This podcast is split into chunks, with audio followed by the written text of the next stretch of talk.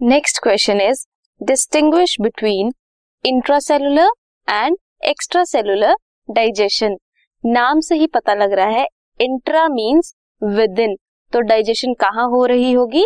With in the cell food की digestion जब cell के अंदर होती है, उसे इंट्रा सेलुलर डाइजेशन बोलते हैं.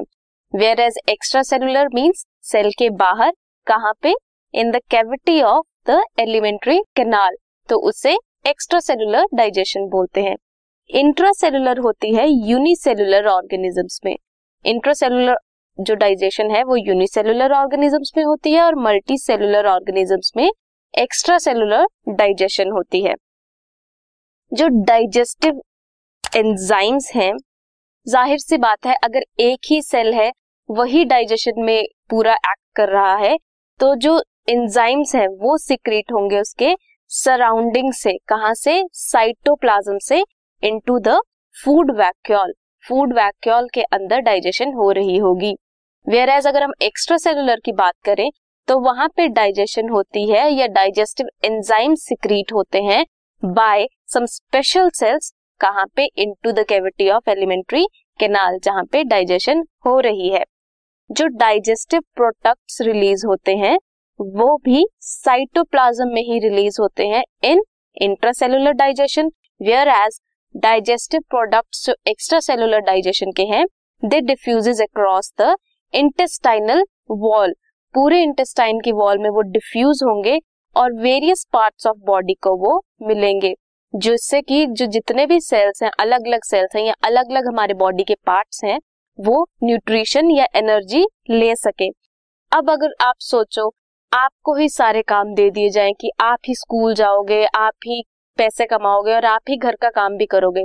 तो आपकी एफिशिएंसी कम हो जाएगी।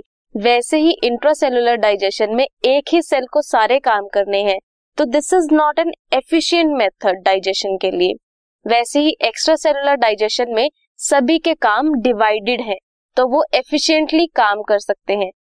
Therefore extracellular digestion is an efficient method of digestion intercellular digestion क्या बताया? विद इन सेल होती है और यूनिसेलुलर ऑर्गेनिजम्स में होती है। डाइजेस्टिव एंजाइम साइटोप्लाज्म से ही सिक्रीट करते हैं और जो प्रोडक्ट्स बनते हैं वो साइटोप्लाज्म में ही डिफ्यूज होते हैं। ये एफिशिएंट मेथड नहीं है। Whereas extra cellular digestion में सेल के बाहर होती है digestion within the alimentary canal of the digestive tract और मल्टी सेलुलर ऑर्गेनिजम्स में होती है। डाइजेस्टिव एंजाइम स्पेशल सेल से सिक्रीट होकर एलिमेंट्री कैनाल में डिफ्यूज होते हैं और डाइजेस्टिव प्रोडक्ट्स जो बनते हैं, वो पूरे बॉडी पार्ट को मिलते हैं, इंटेस्टाइनल वॉल में डिफ्यूज होके। ये एक एफिशिएंट मेथड है डाइजेशन का। This podcast is brought you by Hubhopper Shiksha Abhiyan अगर आपको ये पॉडकास्ट पसंद आया तो प्लीज़ लाइक शेयर और सब्सक्राइब करें और वीडियो क्लासेस के लिए शिक्षा अभियान के यूट्यूब चैनल पर जाएँ।